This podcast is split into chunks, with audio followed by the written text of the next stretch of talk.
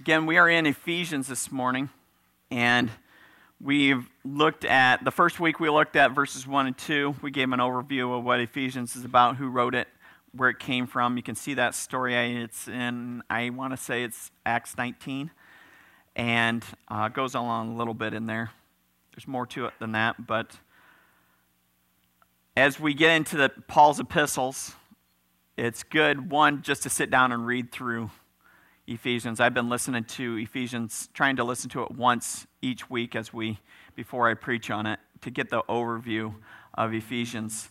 It's really easy to get into the minutia and just a few verses and get really deep, but if you don't catch the whole theme of Ephesians, it's hard because uh, the first three chapters, at least, are God's awesome, God's amazing. Through his son, Jesus Christ, he saves us through his grace, and there's nothing that we can do about it except for except Jesus, right?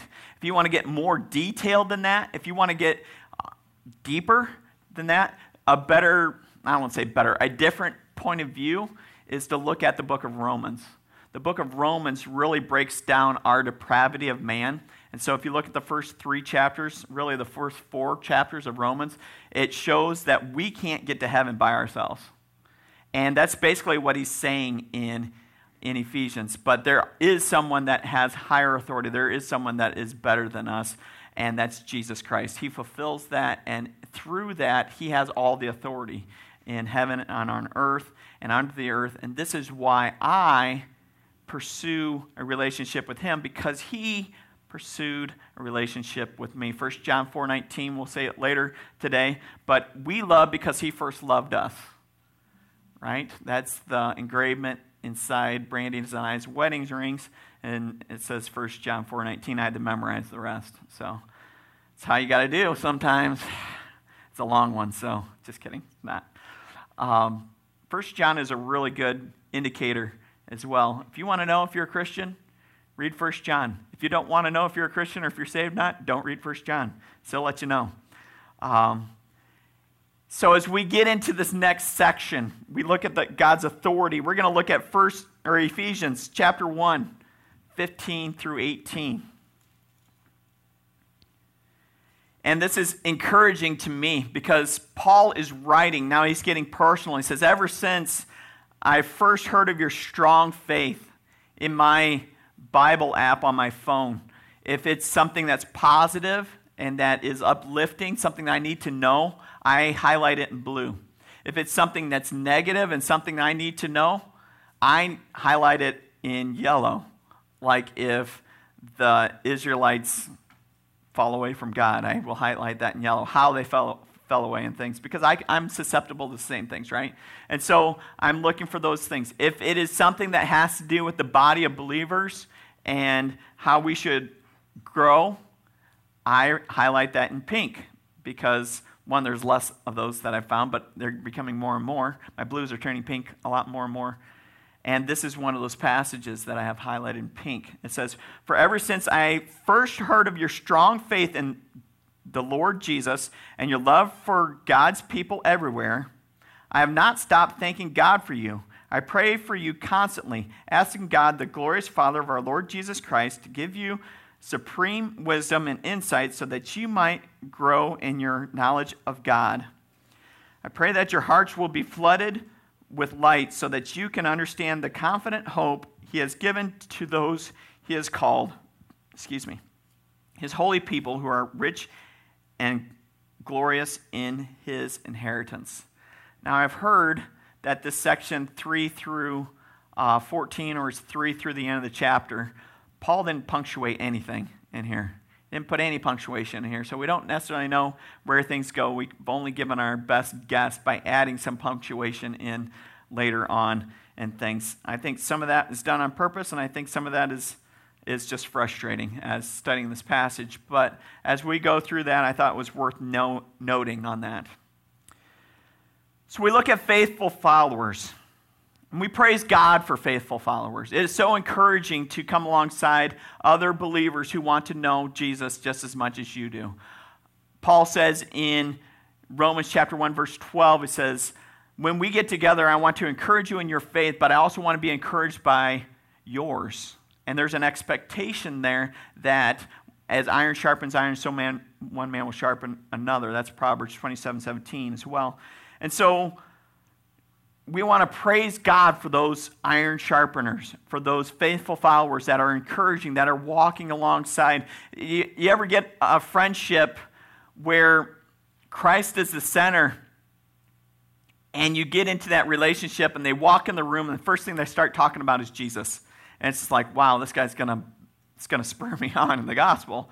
I remember um, we were down in St. Louis about five years ago now, and Angela and um, Victor, yes, came in, and Victor just start. He was charged up. He's right in the middle of his one of his papers for his master's, and he starts talking about this, and I'm like, wow, I can barely follow you, but I can, um, because he's a lot smarter than I am. But man, this is awesome. Yes, you are right, and uh, praise God for this. And it really spurred me on that day. And I was not expecting that at all. So praise God for guys like Victor in our life. Life is always easier when we have others working the task right alongside us, isn't it? Um, the old saying, when you have many hands, makes for light work. So there are expectations that go along with these tasks as well. If you look at 2 Timothy 2 2, it says, You have heard me teach these things that have been confirmed by many reliable witnesses. Now teach these truths to other trustworthy people who will be able to pass them on to others. Okay? So there's an expectation in the Christian faith to take what we have learned and pass it on to others. You see that in Deuteronomy chapter 6, in, right after the Shema. Now that you know that, to love the Lord your God with all your heart, and soul, mind, strength, pass that on to others, to, to your kids, your grandkids, and to the next generation on after that. This has the same thing. You see, Paul says, You have heard me teach these so that they can be confirmed in many reliable witnesses. So Paul says, You've seen my three generations. I want to see you then teach other trustworthy people who will pass them on to others. And so you have from Paul to Timothy to others to others. So you actually see four generations in there. And if you really wanted to get technical, you could say that Christ passed it on to Paul. It's not an unwritten rule there. And that would be five generations. So there's an expectation to continue this on, not only to teach yourself, but to teach the next generation. How do we know that we've learned it well enough? Is it good enough for me to just become a disciple of Christ and say, well, there, I, have I've arrived, I know my Bible, I know where I'm going to go, and that's good enough? Well, you could probably say, with that tone of voice, Shane, probably not good enough, right? And it isn't. Um, what we have learned we need to be able to teach. And once you can teach that, and once you have taught that, then you know that you've arrived enough to where you can communicate it well enough to pass that on to others, who will pass it on to others. Your first and foremost, most important audience is your family, right? We need to be teaching the next generation, and it starts with our family. So, at the very least, we need to be living it out in front of them right? That's where our active faith shows when we are doing this. So, why do we do this? Because he first loved us. We love because he first loved us. 1 John 4 19, right? If he doesn't set the example for us, we don't have to set the example for anybody else. But fortunately, praise God that he set the example for us, what it means to live sacrificially, and that we can walk toward him. So Paul goes on to ask from the Lord for the church in Ephesus for spiritual wisdom and insight. I ask that you have spiritual wisdom and insight. Have you ever prayed that for White Rose? For spiritual wisdom and insight. I'm not quite like that in this context. I can admit myself, I have not prayed that for you guys. Guess what? You got prayed for that this week. And I know there were some that needed that this week. So praise God that He brought it in when He did, right? So, for spiritual wisdom and insight, I always pray for wisdom and understanding, which may be the same thing, but this was a little bit different context, and it helped me pray for you more specifically. And it always helps to pray God's word back to Him, because He knows that I know that that He is in charge, I guess, right? So that we might grow in the knowledge of God. How do we do this today? How do we grow in the knowledge of God? Well, first and foremost, we study His Word. And I've been harping on this lately because I've been in, I've been out there. I've been in the pew. I used to sit right where my daughter is, right there, second, second chair in, first row, right in the front. My church, a Bureau Township Community Church. That's where I sat. You know why I sat there? There's several reasons. Because believe it or not, when you mess around in the front row, either everybody sees it because you've been way too loud. I did that many a times. But if you're soft enough, you're messing around in front of everybody. Nobody's paying attention to the front of the church, anyways. They're all messing around in their pew anyway. So, uh, but there was plenty of times that uh, everybody looked at me after the service because I was snoring, sawing logs right through the thing. Um, but when the Lord got a hold of my heart, I started taking notes and I started looking to see what God had for me. And I started going, okay, if I'm getting that much out of a sermon on Sunday, there's got to be more in His Word that I'm missing. I'm just taking for granted that I know it already. And what an arrogant statement that is. Right? I'm taking for granted I know it already. So I'm like, let's read. I'm going to read the Gospels and see if I already know this. Guess what? I didn't know it all. God does that on purpose, especially with this book. Right? The Bible, He reveals things over time so that you can deepen your faith over time and so that you can grow up in Him, and that way we will not drift away. Right? Hebrews 2 1. You remember it, Jay? Yeah. So we must listen carefully to the truth that you have heard, or we may drift away from it, right? Jay got 20 bucks out of remembering that uh, on Sunday school with Craig one time. Right? And that's a little bit different than one he's memorized because I remember his version as well. But drift is so easy. And we're not talking about Tokyo drift either. I know you're excited to, all right, we're finally going to learn how to turn that car like, no, that's not what we're talking about. That's also drift. But drift when we walk away from the faith, when we move away from center, Satan doesn't need to get us turning 180 degrees. He needs to get us turned two degrees away from the center. And so, over a long distance, what do we have? We're miles and miles away from center, right? It only takes a couple of degrees to get off. And so, we, may, we need to pay carefully to the truth that we have heard so we don't drift away from it. And drift is so easy. It's so easy. We get busy doing life. We get busy doing this and we forget to read our Bible one or two times. I know when my Bible app says you missed a day, really, it's usually about five days. Five days, it will show up in my life in direct sin. I am like, man, why, why am I dealing with this temptation like I'm dealing with it? And I look at my Bible app and I haven't read my Bible for the last five days. And it's like, oh boy, Lord, forgive me, get me back on track, um, guard my mind and guard my thoughts so that I might be holy and pleasing to you. That's my simple prayer I, try to say every morning. And I get back into that routine and keep going. Maybe I skip a Sunday or, or, two, and soon I find myself, or we find ourselves, in a compromising position with no backbone to stand up for the truth that we have learned because we have drifted away. Right? So God is calling us back. Where has my confident hope gone? It's almost an oxymoron the way, or more, yeah, oxymoron that the way Paul writes that confident hope. Hope is not necessarily supposed to be confident. It's supposed to be like there, but we're not supposed to be know it's there. You know, we're we can see beyond the horizon, but we can't see the city on the other side. We hope we're going to get there, but we're not sure if it's there yet. We have confidence in our car that it's going to get us over the hill, but we don't know that for sure because our tank is on E. Right? So we have hope that we're going to get there, but having confident hope is different. Having confident hope is like my hope for heaven.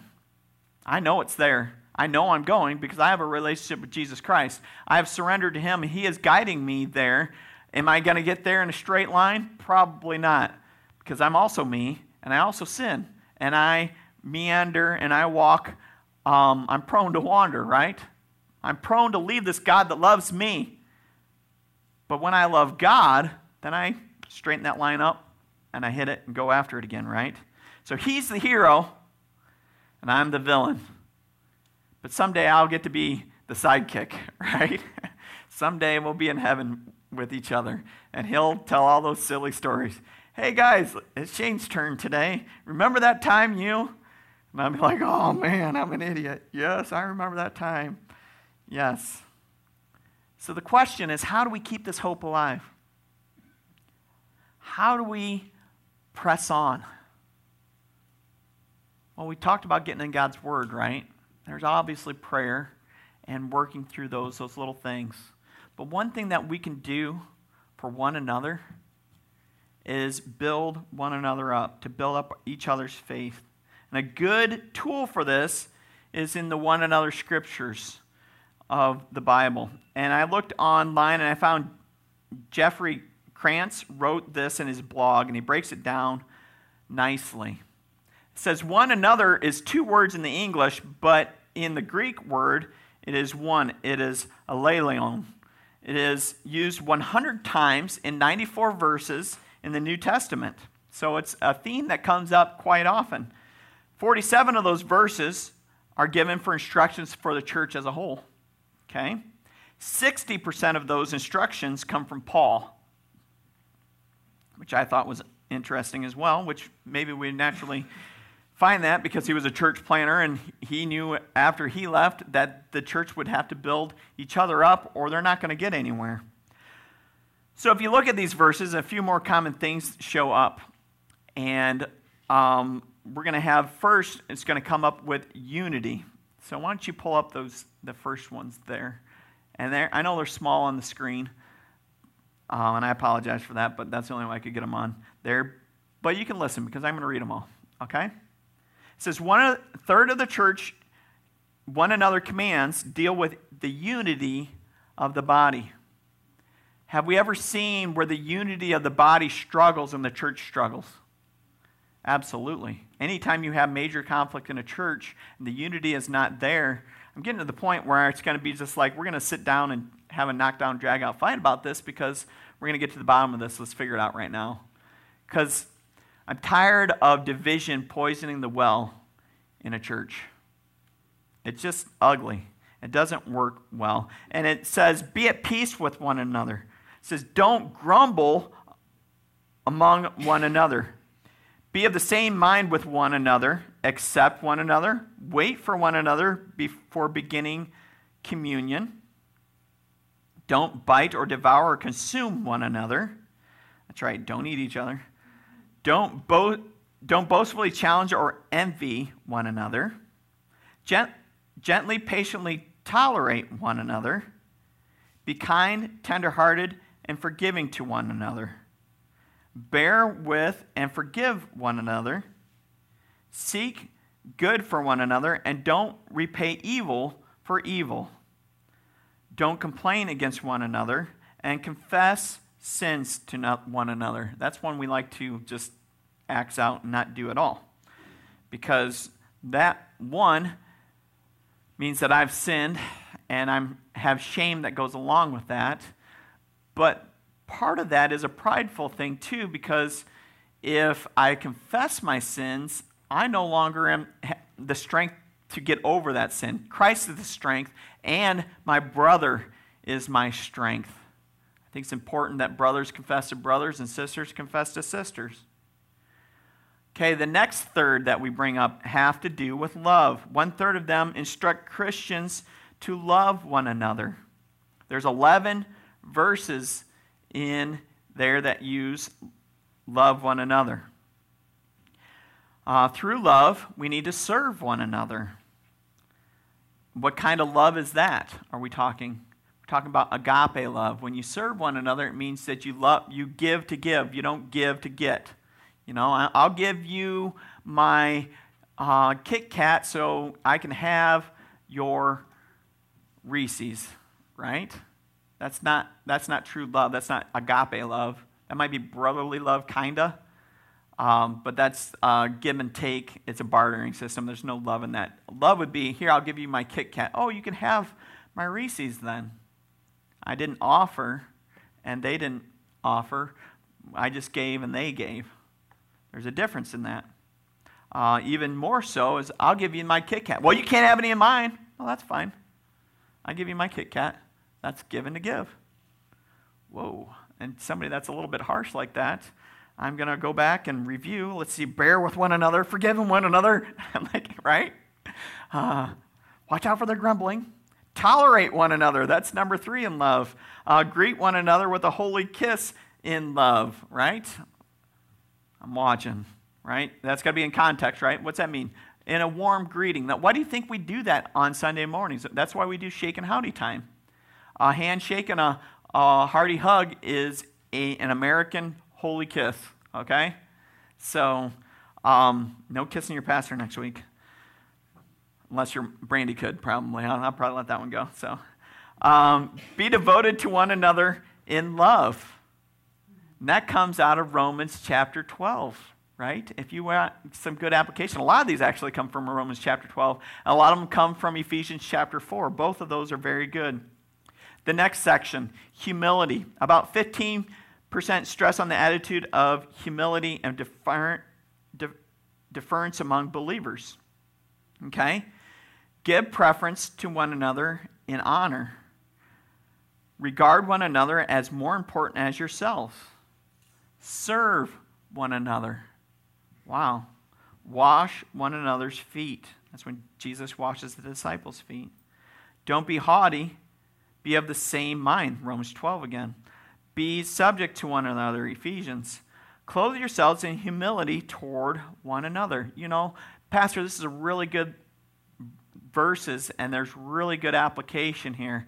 I w- did you write these down somewhere? and print it off maybe? I did actually. It's on the right underneath the TV in the back um, on the other side in the foyer. So if you want these verses, if you want this application, there's 10 of them. I wish there were 10 of them, as Mike Monk would say. There's 11 in the next one, and here's the rest that go on. It says, Don't judge one another, and, don't be a stumbling block for your bro- in your brother's way. Greet one another again in a holy kiss. Husbands and wives, don't deprive one another of physical intimacy bear one another's burdens, speak truth to one another, don't lie to one another, confront one another concerning the resurrection. Encourage and build one another up, stimulate one another to love and good deeds, pray for one another, be hospitable to one another. Of course, Jesus and the apostles, they give many more instructions to the church of these one another passages. These are a good start, Right? This is a good place to start, um, especially building up the believers and things. I think this speaks directly to the care team that we've started. This is some of the, the things, some of the themes that we want to keep going. But we also want to make sure that we read these verses in context. And so if you do want to check these out in context, all the references are on that sheet as well. They're also up here in front of us, but um, that's all right. They're on the sheet. They have the references. If you need that printed off, I saved it and it's there. And I also have the, the link there as well. These commands, they come from Jesus, Peter, John, Paul, and James, and they're scattered across the New Testament.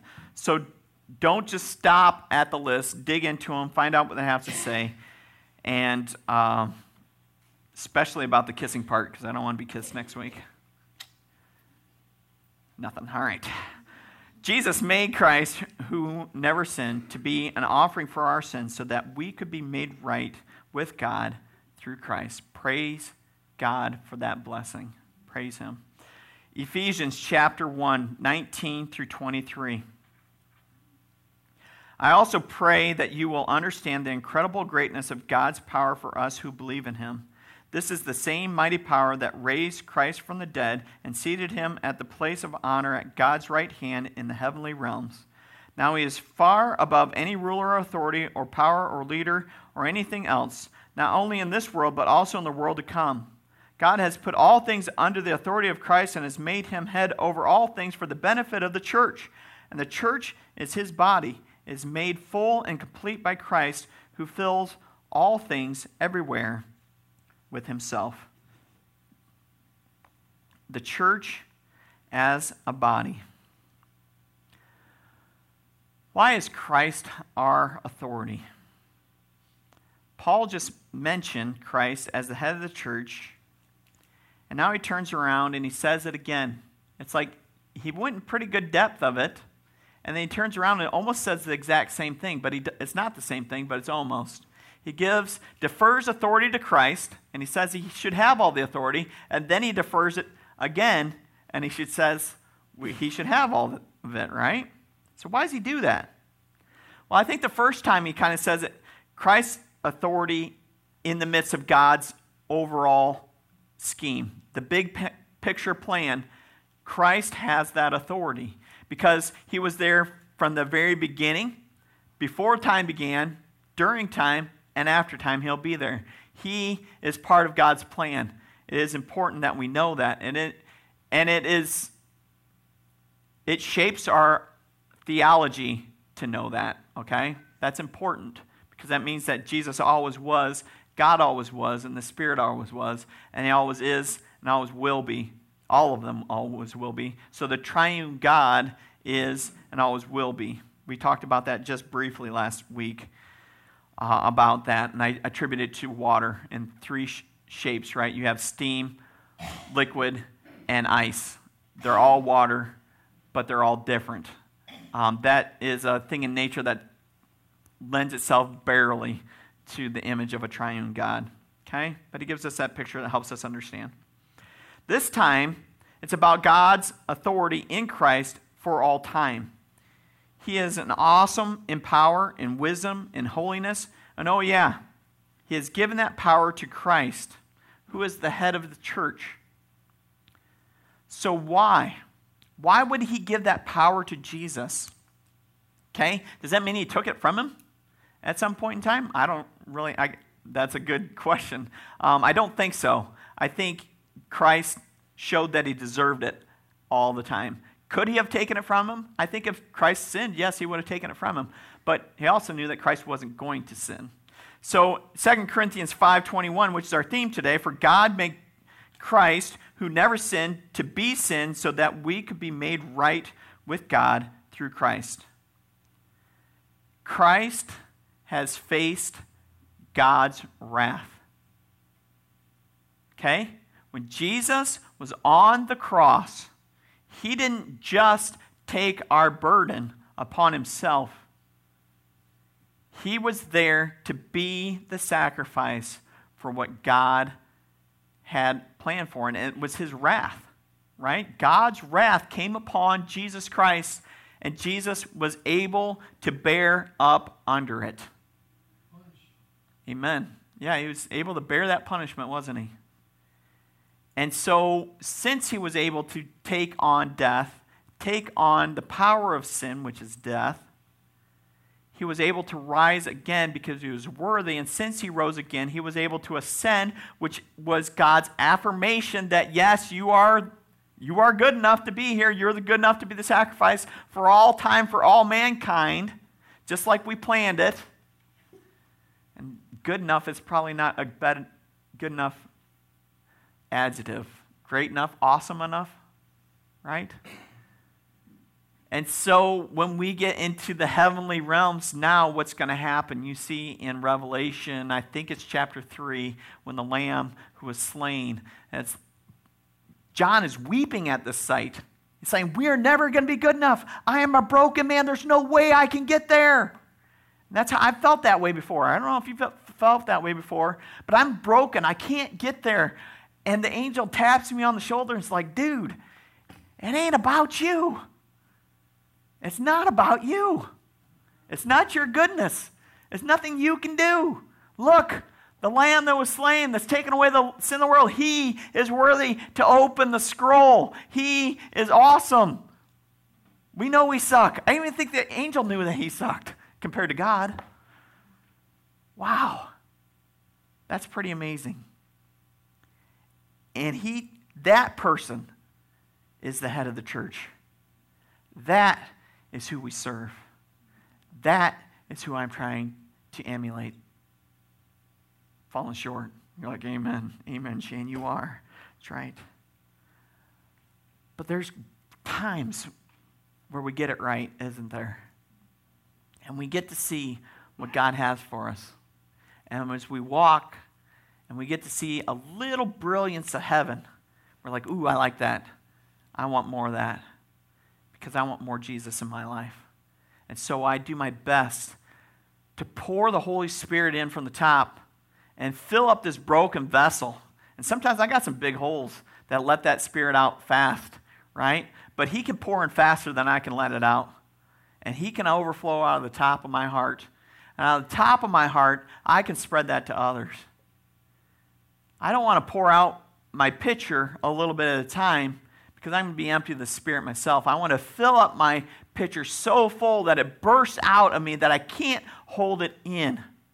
That is a sign that the Holy Spirit is working in your heart and that you are working toward Him. He chooses to use you and I like that to share the gospel. He chooses to use the church as His vessel. Blows my mind. Why would you use something so broken to use to tell such a perfect message? Because it makes it so much more pronounced. Right? David was a warrior. David was trained in the sling. But he was no match for Goliath. If David wins that match,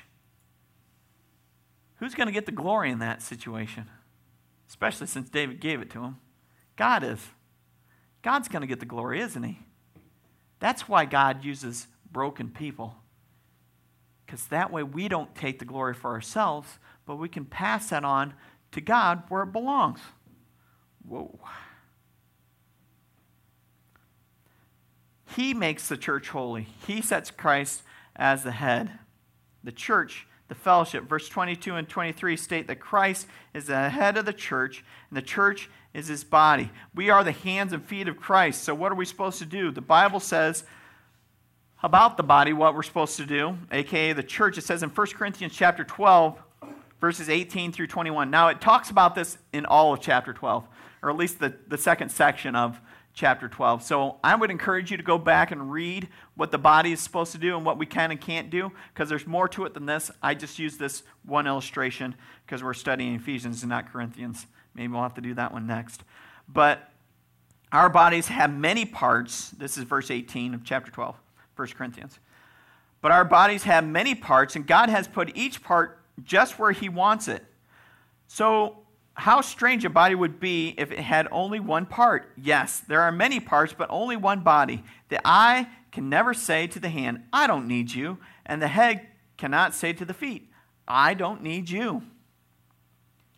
I have always looked at the church that we are designed to need each other. It's just something that's been ingrained in me. I think Pastor Dave helped reinforce this in me, and I think he had it right and it was really neat to see how even the weaker parts of the church are there to strengthen the stronger parts, and the stronger parts are there to build up the weaker parts. We need each other. Not one person can manifest all the gifts and say, hey, you know, I'm a church unto myself because God didn't design it that way. Now, can we all manifest each one of the gifts at some given point in time? Probably, because we have the power of the Holy Spirit in us. But God didn't design us to do that on a consistent basis. Because if He were going to do that, then He would have us all be perfect, just like Jesus did. I'm, I'm of the opinion Jesus is the only one that manifests all the gifts on a consistent basis. Okay? He built us up so that we would need one another. I always get maybe maybe they're drawn to me. I don't know. I get people in my life that are like, um, well, I'm just not sure about this decision. To me, it's cut and dry. The decision is like, no, you shouldn't do that. This, you're trying to talk yourself into that, but they don't have any discernment. And so they're like, that doesn't really make, I, I don't see any problem doing this. I was like, yeah. Did you hear your pitch of your voice go up there? It's because you do have a problem with that, right? What's God's word say about that? Well, it says probably not to do that. Well, why does it say that? Because it probably wouldn't go well with us. So you probably shouldn't do that. Well, I don't know. No, I'm pretty sure we're not supposed to do that, right? Let's, let's review. Let's go back and check that out again. So we are designed to need each other. And as our society moves toward this disposable culture, the idea that we can just throw away relationships just as easy as we could a, a paper cup, it's even creeping into the church. Right? I don't need you, so I'm just going to throw you away. I don't like what you have to say, so I'm not going to listen to you. I'm going to go find a new friend group. Instead of pressing back into them and saying and admonishing one another and working on building each other up. See how those one another's work there? When we are in disagreement, brother, I have a, I have a situation here. You said something during your sermon the other day, um, and you what you basically said was blasphemy against the Holy Spirit. Now, has that ever happened to me? Yes, yes, it has. I've had several people come up to me and say, Hey, Shane, did you really mean this? Oh, did I say that? And I go back and listen. I sure did say that. Whoops. and that's not right. And so there's some grace that comes along with being your pastor. But it's important for you as believers to catch those and call me out. Just as it's important for me to call you guys out on some things too, right? And it can be subtler things. It doesn't have to be just from the pulpit, something that's so blatantly obvious.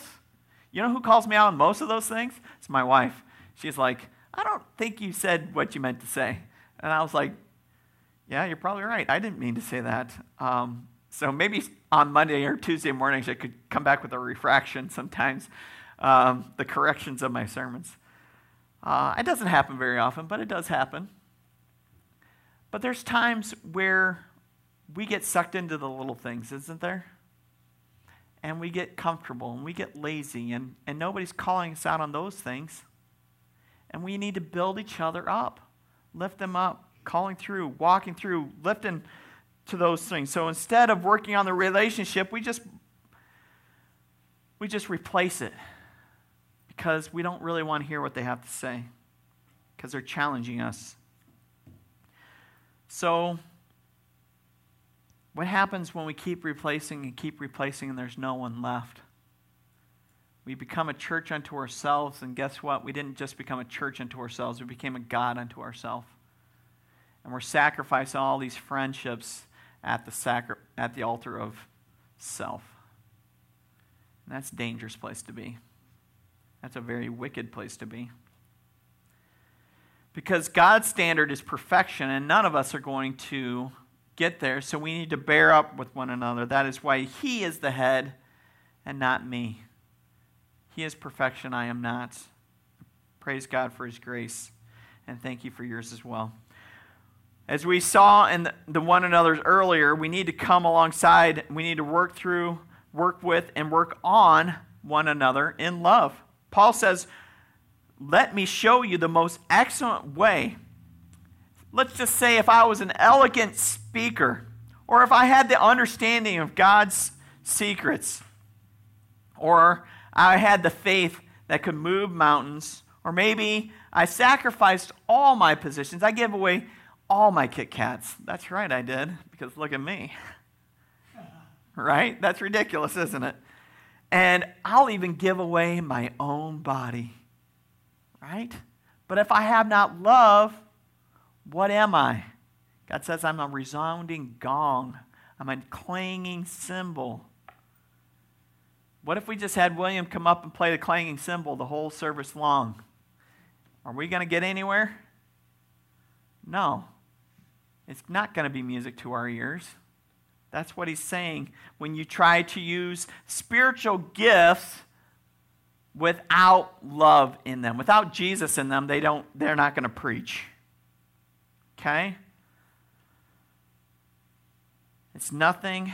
I would be nothing. Well, Pastor, we talk about love. So, what is love? Of course, my mind goes, What is love? Baby, don't hurt me.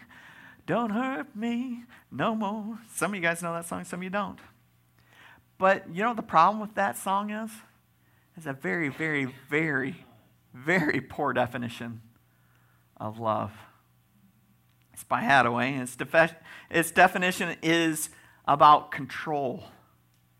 And it's really about the other person controlling you. Verse 1 says, I don't know why, I don't know why you're not there. I give you my love, but you don't care. What is right? What is wrong? Give me a sign. Can you see how you've given them all the control in that relationship, in that song? And that's, uh, well, I don't listen to the words. What is love? Oh, yeah, I guess I do, don't I? I remember the rest of that chorus, don't I? Baby, don't hurt me. Can you think of like the, the worst standard of love is, hey, you know, don't self sacrifice me. But yeah, that's like at the top where baby don't hurt me. It's like at the worst. That's like you know you're talking emotional physical and spiritual hurt. Don't you know i hope we get along good enough but just don't hurt me right? What a horrible standard. That is what the world standard is folks. Just do enough to get by. And when you don't we'll throw you away and we'll get find somebody else because that's what divorce is in our country now we're just going to try it. we're going to start over somebody new and then we're going to sing them the song and we'll go into the second verse and say, Oh, I don't know. What can I do? What else can I say? It's up to you. I know we're one, just me and you. I can't go on, right? You just described codependency in verse 2. Yay! Wow, we're, we're winning here, right? But it's our culture. Our culture is screaming that at us. They really want to know the real de- definition of love, and the only true definition of love is Jesus Christ. And it comes out of 2 Corinthians chapter 5, verse 21. For God made Christ, who had never sinned, never sinned. He was perfect. He was absolutely the best. He became sin so that we may be made right with God through Christ. Wow. That is my Savior. He defeated death, death on the cross. He rose again. He smashed it, and He is going to defeat death again. Defeat death by death. That's what the Matt Maher song says as well. He set the example for us. Praise God. So, what is love? You haven't answered that question, Pastor. 1 Corinthians chapter 13 answers that very well. Verses 4 through 7 says, Love is patient, it is kind. Now, this is our compliment sandwich. I, was, I learned this one. This is something I learned in while I was giving marriage counseling. She said, uh, you ever heard of a compliment sandwich? This is the perfect compliment sandwich right here. It's one positive, a negative, and then a positive, right? So here's your positive love is patient, love is kind. Now let's get the meat of the sandwich, right? Love is not jealous, it is not boastful, it is not proud, it is not rude, it does not demand its own way, it is not irritable. It is not irritable. It is not irritable. I had to read that one three times this week because Last month I was very irritable. I'm getting better though. And it, it keeps no record of being wronged. Wow. Think about that one.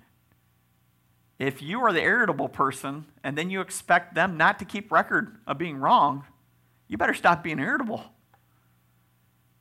Right? Wow. It does not rejoice about injustice. And this is the turn. This is where the bread starts coming back on the sandwich. But rejoices whenever the truth wins out, which is our theme today. We need to know the truth.